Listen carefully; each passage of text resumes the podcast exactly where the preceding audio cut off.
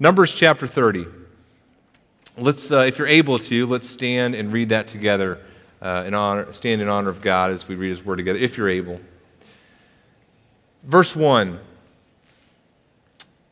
Moses spoke to the heads of the tribes of the people of Israel, saying, This is what the Lord has commanded.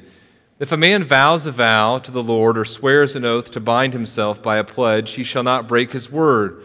He shall do according to all that proceeds out of his mouth. If a woman vows a vow to the Lord and binds herself by a pledge while within her father's house in her youth, and her father hears of her vow and of her pledge by which she has bound herself and says nothing to her, then all her vows shall stand, and every pledge by which she has bound herself shall stand. But if her father opposes her on the day that he hears of it, no vow of hers, no pledge by which she has bound herself shall stand, and the Lord will forgive her because her father opposed her. If she marries a husband while under her vows, or any thoughtless utterance of her lips by which she has bound herself, and her husband hears of it and says nothing to her on the day that he hears, then her vows shall stand, and her pledges by which she has bound herself shall stand. But if on the day that her husband comes to hear of it, he opposes her, then he makes void her vow that was on her and the thoughtless utterance of her lips by which she has bound herself, and the Lord will forgive her. But any vow of a widow or of a divorced woman, anything by which she has bound herself, shall stand against her. And if she vowed in her husband's house or bound herself by a pledge with an oath, and her husband heard of it and said nothing to her and did not oppose her, then all her vows shall stand, and every pledge by which she bound herself shall stand. But if her husband makes them null and void on the day that he hears them, then whatever proceeds out of his lips concerning her vows or concerning her pledge of herself shall not stand. Her husband has made them void, and the Lord will forgive her. Any vow and any binding oath to afflict herself, her husband may establish or her husband may make void. But if her husband says nothing to her from day to day, then he establishes all her vows or all her pledges that are upon her. He has established them because he said nothing to her on the day that he heard of them. But if he makes them null and void after he has heard of them, then he shall bear her iniquity. These are the statutes that the Lord commanded Moses about a man and his wife, and about a father and his daughter while she is in her youth within her father's house. You may be seated. May God encourage us through his word this morning. And Father, we love you. We want to emulate you in, in all things you've called us to. Help us to, to love you and to be faithful uh, in the roles you've called us to. And we pray this in your Son, Jesus' name. Amen. There's a study published recently in Psychological Science.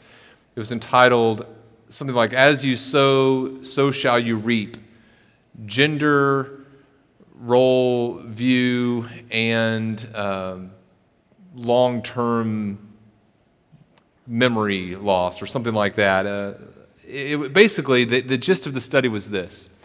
What they found, these, these researchers found, is that women who are older, compared with men who are older, have better memories.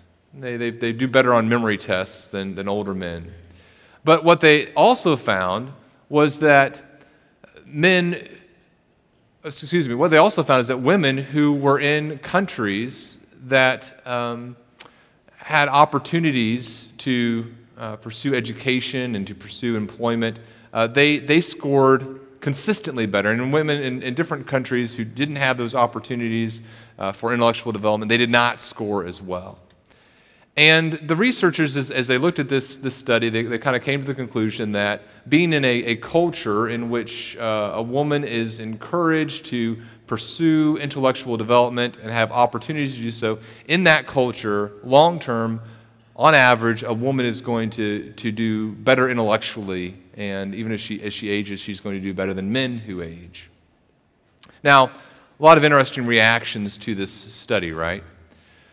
One woman, as, as she read this study, she wrote uh, an article in which she really uh, kind of kind of blasted several things. Uh, she really attacked the pro life movement. She argued that the pro life movement prevented women from being able to pursue education and to enter in the workforce.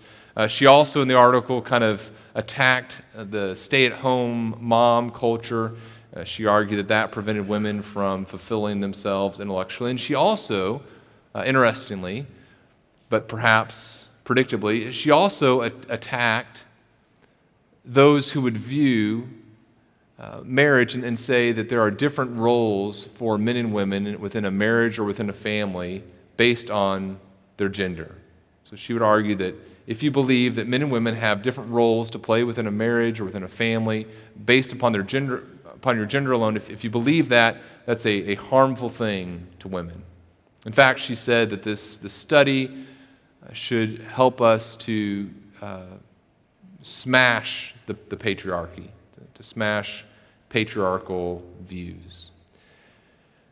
Which, which gives me pause, right? Because this morning I am going to be arguing that I believe Scripture encourages us to, within our marriages, have different roles for men and women based upon our gender.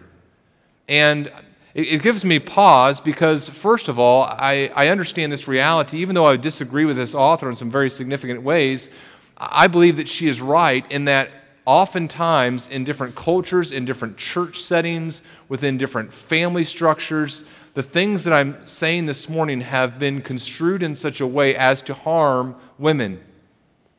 And I certainly do not want to say things this morning in such a way that they could be misconstrued, and women in our church, or women who uh, hear what I'm saying here, or men who hear what I'm saying here, could, could use what I'm saying here this morning to, to harm women, to, to place them in situations in which they would not be the people that God has called them to be, in which we would not be encouraging them to be the women that God has called them to be. And then I'm also cautious this morning because even if I say things as uh, winsome and as biblically as I always do, um, even, even, if I, even if I do that, I understand that some of what I'm saying this morning is, is simply controversial. That even uh, people, not just outside the church, but people within the church, people within our church are going to dis- disagree with uh, some of the things I say this morning. And if you don't believe that, you should have hung out with me after first service uh, because uh, some of the things I'm saying this morning, uh, people I love disagree with, okay? So I want to be careful.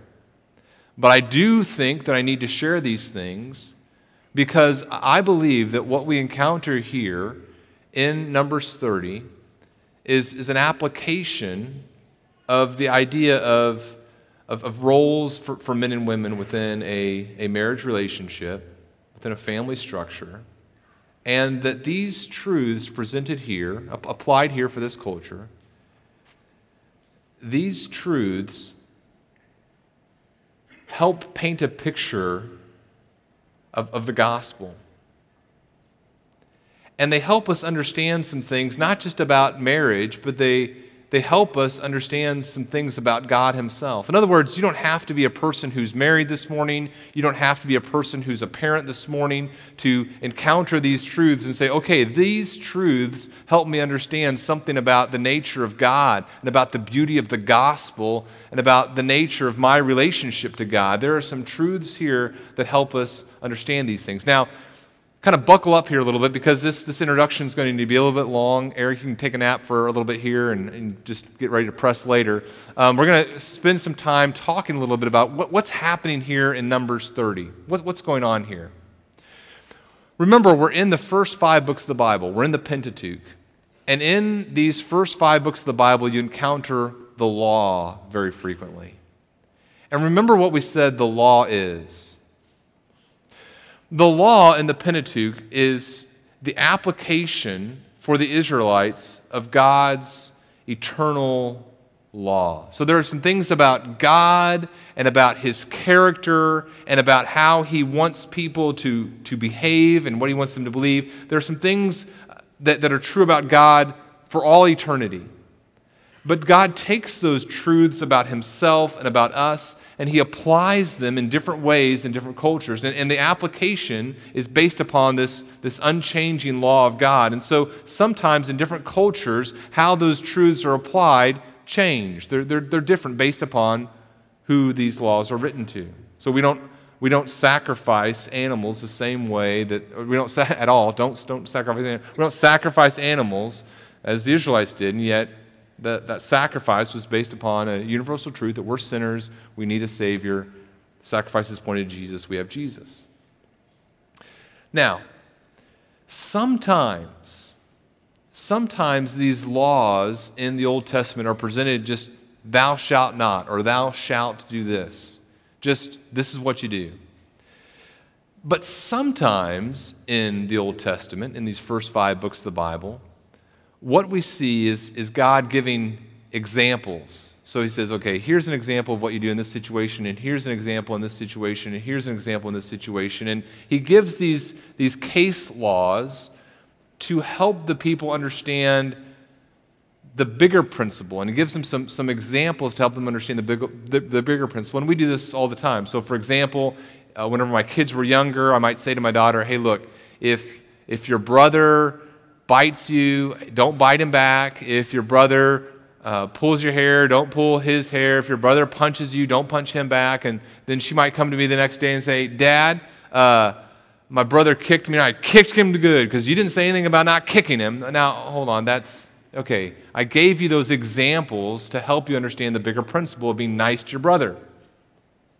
And in the Pentateuch, there is no way that every situation could possibly be addressed. And so oftentimes Moses would give the people, hey, here's some examples of the laws that God has given us, and, and that these principles will help you apply the big principle in other areas. Now, in Numbers 30, we're, we're dealing with the responsibility of, of a husband or of a father with relationship to his, his wife or daughter. And some people would say, okay, this idea that a husband or a father has a special role to play based on being a husband or father is, is for that culture. The controversial thing that I'm saying this morning is that it's, it's not just based upon that culture. That throughout Scripture, we see men and women having distinct roles to play within a family structure based upon being men and women. So, for example, Paul in, in 1 Corinthians 11 says, I want you to understand that the head of every man is Christ, the head of a woman is her husband, the head of Christ is God. In other words, what we see here is this, this picture of, of a family relationship in which a, a husband practices headship. It's not just based upon uh, that, that one culture, it's based upon creation. And not only is it based upon creation, it's based upon something that happens within the Trinity itself, within God the Son being eternally uh, in submission to God the Father. There's something about that relationship that our, our family relationships are able to point to. The controversial thing that I'm saying is that headship is not just a cultural application of a truth, but is a truth grounded in creation and within the Godhead itself that men and women have different God given roles within the family, within the church, and that, that men here, we're, we're looking at, have a, a God given responsibility, a call to sacrificially lead and, and provide and care for their wives. And as they do so, as they do so, they're providing a picture of Christ's love for his church, of Christ's relationship to God the Father there is a gospel centered, God exalting reason behind how we're to function within the family. And if the roles that you play within your family aren't based upon a desire to exalt God and to proclaim truths about who He is, there's a significant problem. So, Numbers 30. Again, we're long introduction here. Hope that the seatbelts are still buckled. Let's, let's talk about Numbers 30. Look, look at the text with me, if, if you would. What's happened here? In Numbers 30, the people understand some truths. They understand that, that men and women both have the opportunity to make vows before God. So, for example, in Numbers 6, we see that uh, both men and women can take Nazarite vows. They both have the opportunity to take these special vows to, to promise to do certain things in relationship to God. We see that both men and women have, have a standing before God. They're his covenant people. We see, we're going to talk about this more in a couple weeks with Zelophehad's daughters. And these daughters are, they aren't married, and yet we see they have full participation and they're, they're fully part of the, the covenant people of God. And so there's, there's that truth. There's also a truth that the people know, and they, they understand that people who make vows have the responsibility to fulfill them. So, for example, Deuteronomy 23 says, If you make a vow to the Lord your God, you, you, should not delay fulfilling it, for the Lord your God will surely require it of you. And so the people understand that men and women have the opportunity to make vows, to, to make special restrictions upon themselves in, in, in how they worship God. And both men and women have the responsibility to fulfill those vows, but they also understand that men and women have different roles to play within a marriage. And if a woman makes a vow that affects the family structure, what does that mean with her to, to her responsibility to her husband?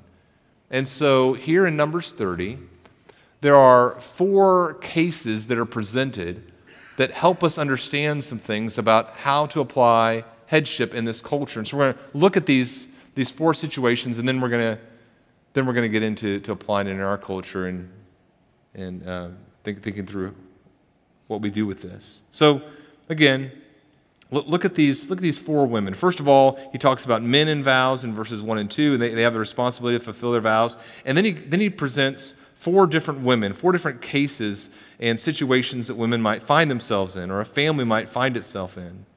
Situation number one is a, a young woman, so maybe a, a, uh, a teenager, young teenager.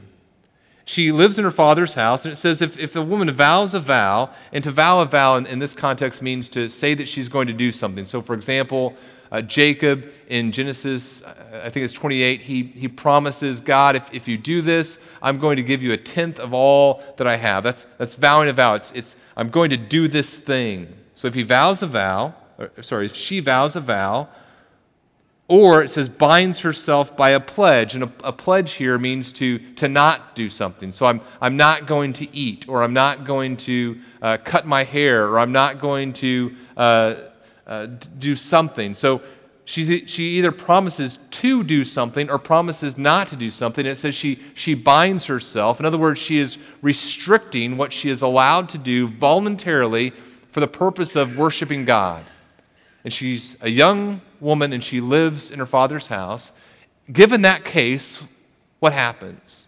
Well, Moses tells us. Option one, her father hears about it. And he hears her, what she's vowed to do, or what she's pledged to do, and he doesn't do anything. He, he says nothing. He says, okay, you know what? I'm not going to say anything, then it stands.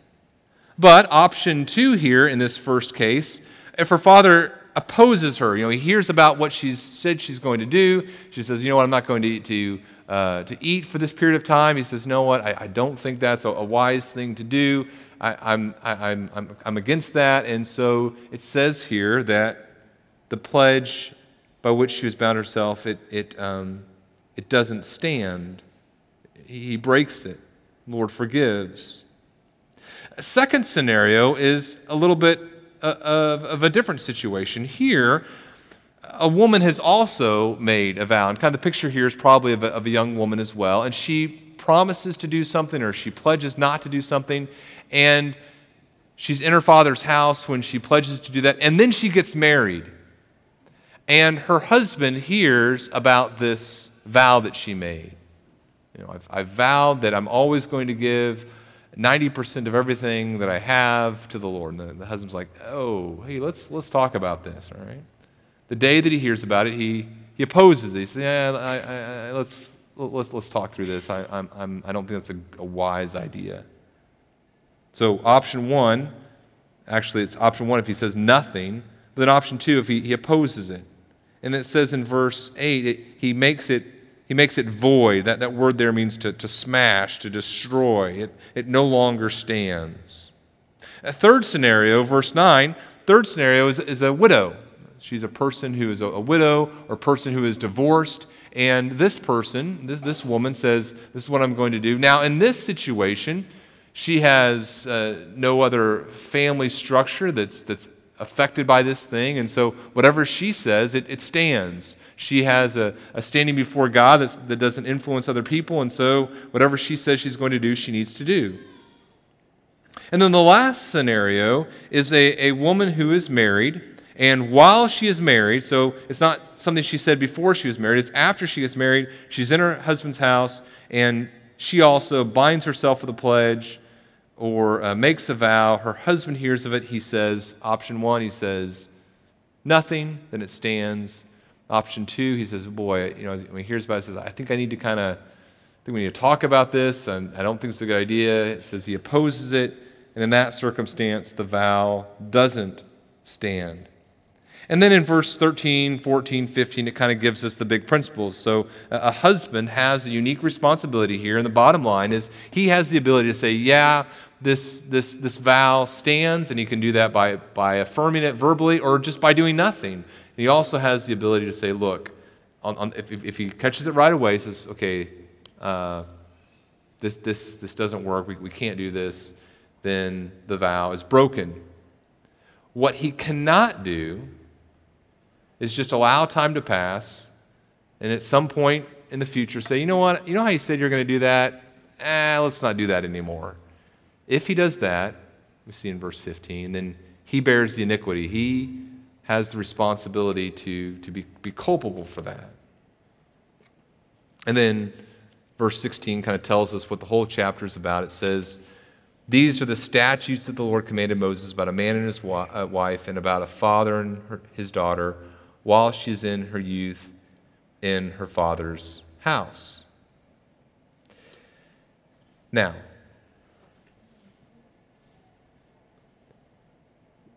what we're seeing, I think, in Numbers 30, again, is an application for this culture of a truth that is grounded in creation, that's grounded in the Trinity, that there are unique roles that husbands and wives are to play in a family relationship.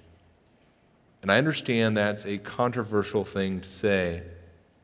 But think about what Paul says in Ephesians 5. He says, look, as he talks about the different roles that a husband and wife plays, he says, therefore, verse 31, he, he goes back and ties it to creation first. He says, he's, he's quoting Genesis. He says, Therefore, a man shall leave his father and mother and hold fast to his wife, and the two shall become one flesh. And so there is this, this new relationship that happens when a, a husband and wife come together and are married. And he says, This mystery, that the mystery of marriage is profound. And I am saying that it, that's, that's the marriage relationship, and all the things he's been saying in chapter 5 about the nature of the marriage relationship and the responsibilities that the husband has and the responsibilities that the wife has. He says, I'm saying that it, this, this marriage relationship, refers to Christ and the church. Let each one of you see that you love his wife as himself, and the wife respects her husband. The purpose of male headship in both the Old and New Testament is to exalt Christ. It's to exalt Christ. It's to pr- provide a picture to the world, to the church, to ourselves of how Christ loves his church and of how Christ relates to the Father. That's the purpose. And that's why I believe that there are still to be roles that the husband and wife play within the marriage relationship, that a father plays in a family relationship, that a mother plays within a family relationship to help point ourselves, our children, the church to Christ, the world to Christ. So let's talk about how to apply this uh, in our culture. Um, Eric, you can wake up now. Thank you for being, that's a good long intro there. Uh, here's the first thing. We'll, we'll, talk quickly here about some of these things. First of all, let's just talk about what Christ exalting headship is. And I'm not going to spend a lot of time here. The bottom line is our culture has often misunderstood what Christ exalting headship is, right? The church has often misunderstood what Christ exalting headship is. We've uh, twisted it into being some sort of um, oppressive, authoritarian relationship between a husband and wife or between a, a, father and his children. And that is, that is not the biblical picture. In fact, um, so many people have been harmed by this family structure. And there are just some very twisted things that are even going on in the church today in the North American culture. I was reading an article by a young woman who was was kind of in this, this movement, and she talked about herself belonging to her father. You know, I, I belong to him. That, that language that she used and the types of decisions that he was making for her, to me, felt very inappropriate. There was a, a woman who, uh, who came up to me uh, in between services this morning, and, and, she, and she, was, uh, she was in tears, and she, and, she, and she said, For years, I was in a church where I felt guilty because my husband was so nice to me. Like she felt like maybe they were in sin because she looked at the marriages around her and she saw how, how harsh the husbands were with their wives, and she felt guilty because she had a nice husband. That's sick, right? There's some twisted things that happen within the context of, and they call it biblical headship. It's, it's not. But it's also not, not nothing, right? You know, I am, I'm 40 years old. I called my dad recently, and I, I told him, I said, hey, dad, um, you know, we were making some plans. There's a, a family uh, memorial service that, that we're trying to plan. I said, yeah, so it's on Saturday afternoon. I'm going to go and I'm going to go to the service, and then after the service, I'm going to leave and head back so I can be back back for church. And uh, my dad said, uh, "No, you can't do that. That's a terrible idea." And I wanted to say, "I'll do whatever I want. I'm 40 years old. If I want to get in a car and drive at midnight, I'll do it. Right? I don't have a curfew." I did not say that. I paused for a second. This is my dad. You know, God has given me this, this guy in my life, and I'm going to listen to this guy. I said, Well, Dad, I, I appreciate that. That's what I said. And I did. Uh, I said, Well, uh, let, me, let me talk through some plans with you, and, and I under, let me see if I understand your concern. You're concerned about me driving late. Let me share with you some ideas I have. It's, maybe it's not as far as you think it is. And what do you, what do you think about this? I, you know, I, just, I didn't want to just blatantly oppose my dad. There's, there's something too about God providing this man in my life that I need to be careful about, right? Christ exalting headship isn't some authoritarian, uh, harsh, um, overstepping of, of boundaries uh, relationship. You know, and I believe that many Christians have overemphasized the extent, the sphere, the purpose of a husband or father's influence. The relationship between a, a parent and child, though, is, is uh, one in which a, a there, there are unique things that God calls parents to. We'll, we'll talk more about this here as, as, we go on. In fact, let's, let's just go on. I'm going to move on so I can talk about some more things in more depth.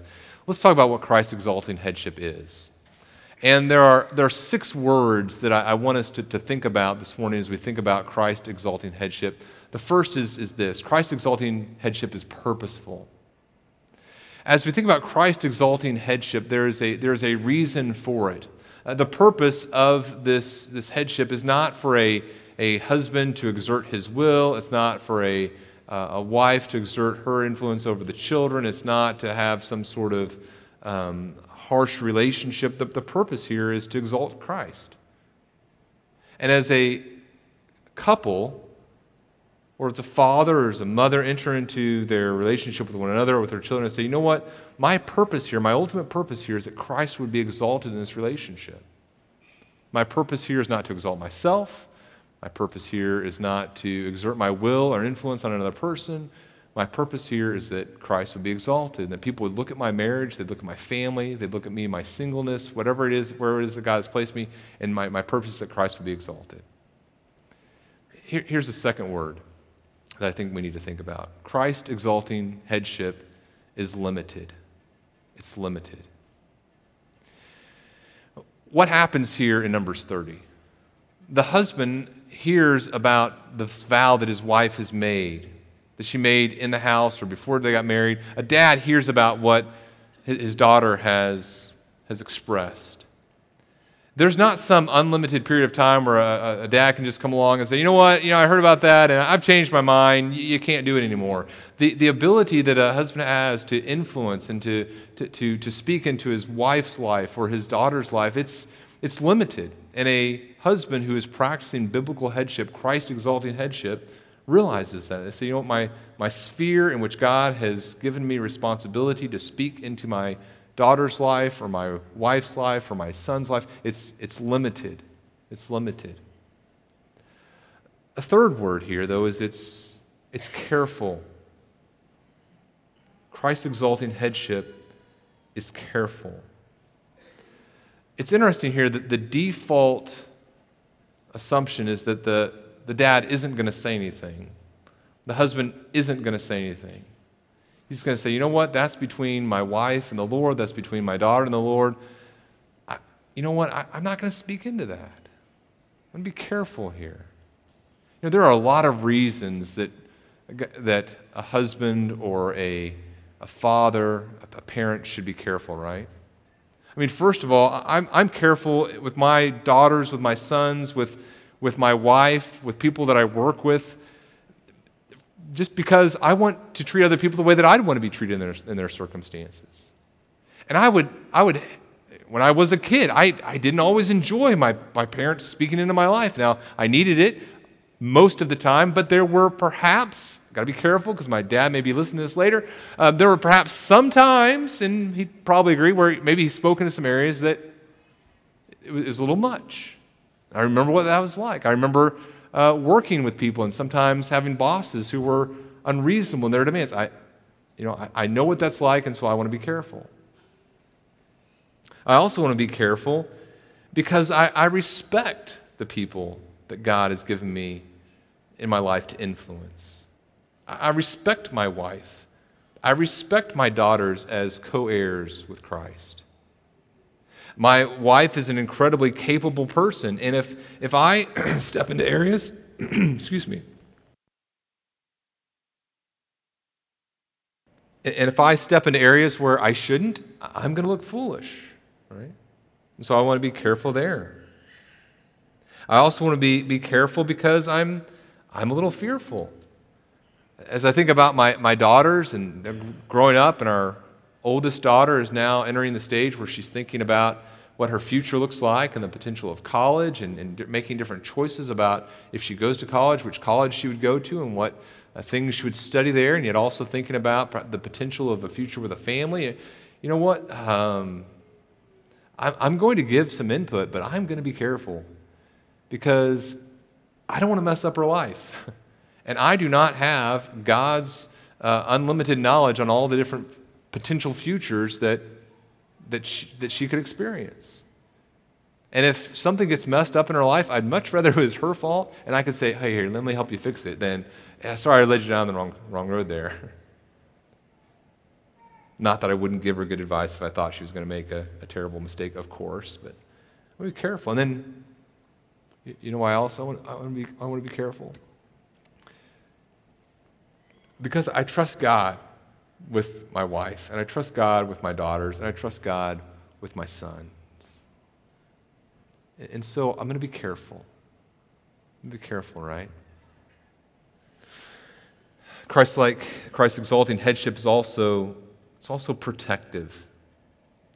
It's also protective the husband here is motivated by a desire to, to, to protect his wife, to, to be a safeguard, to say, okay, what's going to be best for her, and I want to help her achieve that. Now, don't misunderstand what I'm saying here about what's happening in Numbers 30. I'm not saying this. I'm not saying, well, you know, you know, women, they're going to say stuff sometimes, and thank goodness there's a man there to say, hey, hey, shouldn't say those crazy things. That is not what I'm saying. Because you know what? As you look at Scripture, men say a lot of stupid things. I mean the word stupid theologically there. They make many rash vows. In fact, it's very interesting. In Leviticus, and, and this, this, is, this is so important for us to understand. In Leviticus 5, there is a provision for men who say foolish things. If a man makes a rash oath and he realizes his guilt, it says in Leviticus 5 he, he, confesses that he needs to confess the sins he's committed, and he brings to the Lord his compensation and offering, and it says the priest shall make atonement for him and his sin. In other words, it's not just women who are going to say things, men are going to say things too, and they need a priest who's going to intercede for them. And so, what's happening here? A husband is functioning as an image of a, of a, of a priest, of an intercessor who, what is he doing? He is serving as a picture of Christ for his husband, for his wife, for his family, for the world. Say, look, I'm, I'm going to be like Christ here. I'm going to, I'm going to intercede for, for your safety, for your care, for your protection. Not because I don't also need protection, but because that's what our marriage is designed to proclaim. Brothers and sisters, um, we protect as men, not like a boss. We're not the boss of our wife. We're not like an employer. We're not like the, the daddy of a toddler with our daughters, unless our daughters are toddlers, obviously. But we do so as allies,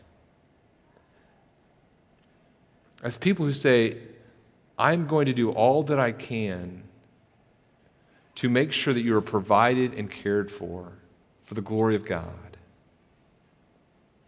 And let me say something here that just it it uh, it shook some feathers first service. I'm going to say it again because I think some feathers need to be sh- uh, shaken in this area.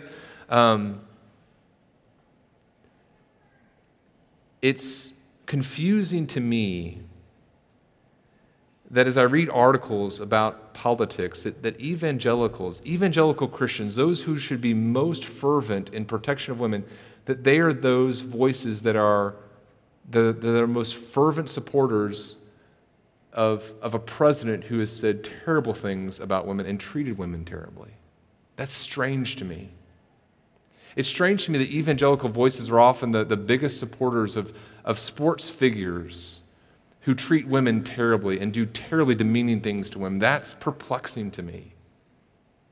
It's perplexing to me that evangelicals are the biggest supporters of men in churches who have done terrible things to the women that God has called them to care for and protect. That's perplexing, confusing, and wrong to me.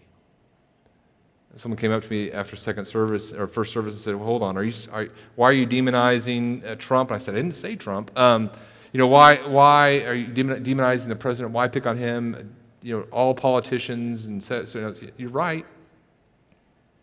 But here's the deal, evangelicals. There's there's a bar of acceptability in my mind in terms of how you're going to, to treat people and how you're going to treat women. And as evangelicals, I think we need to say this our current president has not reached that bar in that area. And we cannot support that. We're opposed to it. And a person who treats the, a woman that he has made a vow to, to care and cherish and protect, a man who treats that vow so, so uh, with, with such garbage is, is going to be a man that is going to turn on us as well, unless he repents. And the same is true for religious figures, for political figures, for sports figures. We must, we must be voices of protection.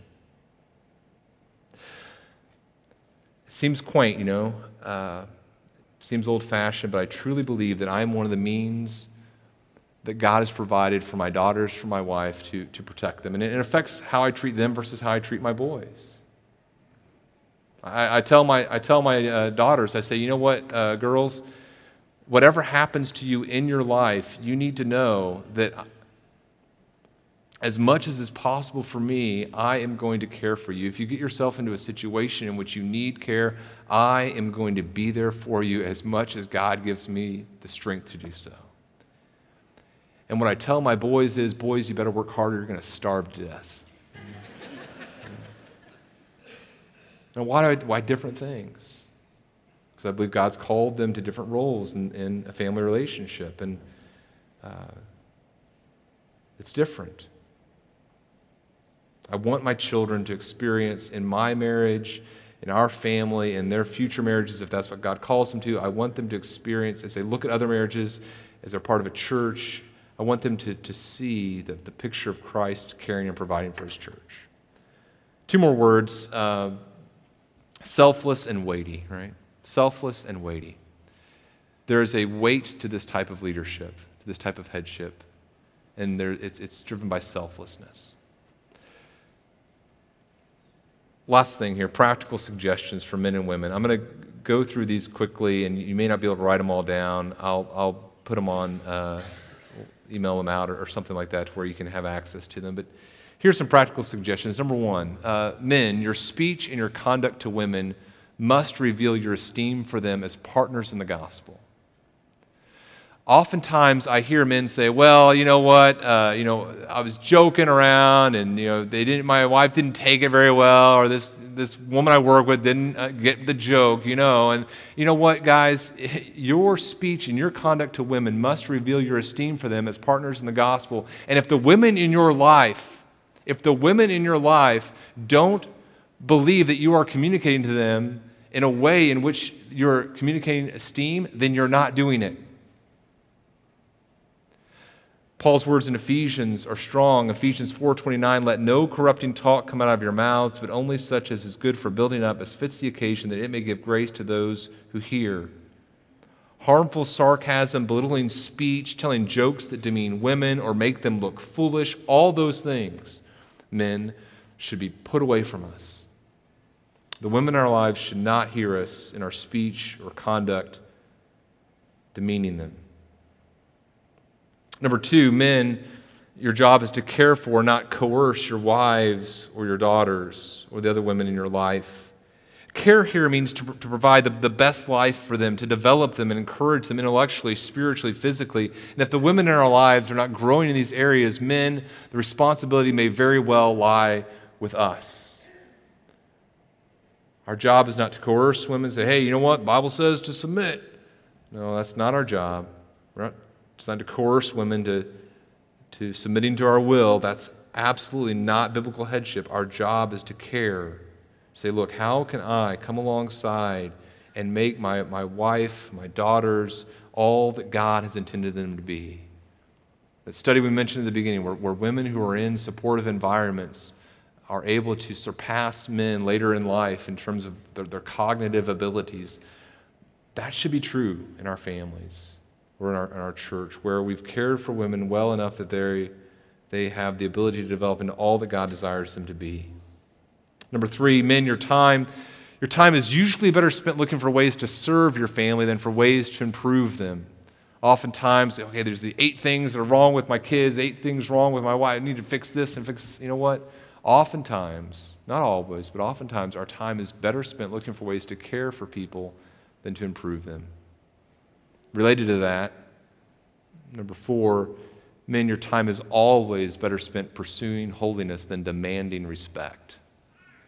Men, your time is always better spent pursuing holiness than demanding respect. A husband who, or a, a father who's going around saying, You must respect me. I'm the dad. I'm the father. Look, you're, you've lost already, right? Our goal as husbands, our goal as, as men, our goal as, as all believers really is to say, look, how can I be pursuing holiness, growing in, in grace? Women, number five, your joy is ultimately found in Christ and not the culture, even your family, your friends. Ultimately, your joy is going to be found in Christ. That's a hard thing for all of us to grasp. And then, number six, women women and men, but women, help the men in your life show a picture of Christ and his church to a hurting, exploited world. Women, help the men in your life to show a picture of Christ and his church, the beauty of this relationship to a hurting and exploited world. Brothers and sisters, we are at a unique moment in history, right? We are at a unique moment in history. The family is broken like never before. And if I sound like a dinosaur this morning, arguing for, I mean, I, I sound like a dinosaur just arguing for uh, marriage being between a man and a woman, much less that man and woman having certain gender roles. I mean, what's, what's more extinct than a dinosaur? That's what I stand here this morning as to you. But here, here's the cool thing. As people pursue a different view of marriage, a different view of family, a different view of the church, it's, it's not going to work. We already see that, right? It's not going to bring joy. And we have the opportunity as we place our faith in Jesus Christ alone for our salvation and, and show that gospel in our lives, we have the opportunity in our church, in our homes, in the way that we respond to, to husbands and wives who are not always all that God has called them to be. We have the opportunity to proclaim the gospel in our family structures. And wives, I can, I can hear what you're saying. You're saying, look, Daniel, I know that Christ submits eternally to, to God the Father, but man, my husband is not God. And I hear you, you know. My wife hears you, right? But here's the beauty by the, by the grace of the gospel, we can pursue relationships with one another that display the power of the gospel lived out in our lives. Let's pray. Father, we thank you for the good news of your Son, Jesus. We thank you that we have the opportunity to exalt your Son, Jesus, and provide a picture of the relationship between Jesus and his people. Help us in our relationships to do that. We pray this in the name of your Son, Jesus. Amen.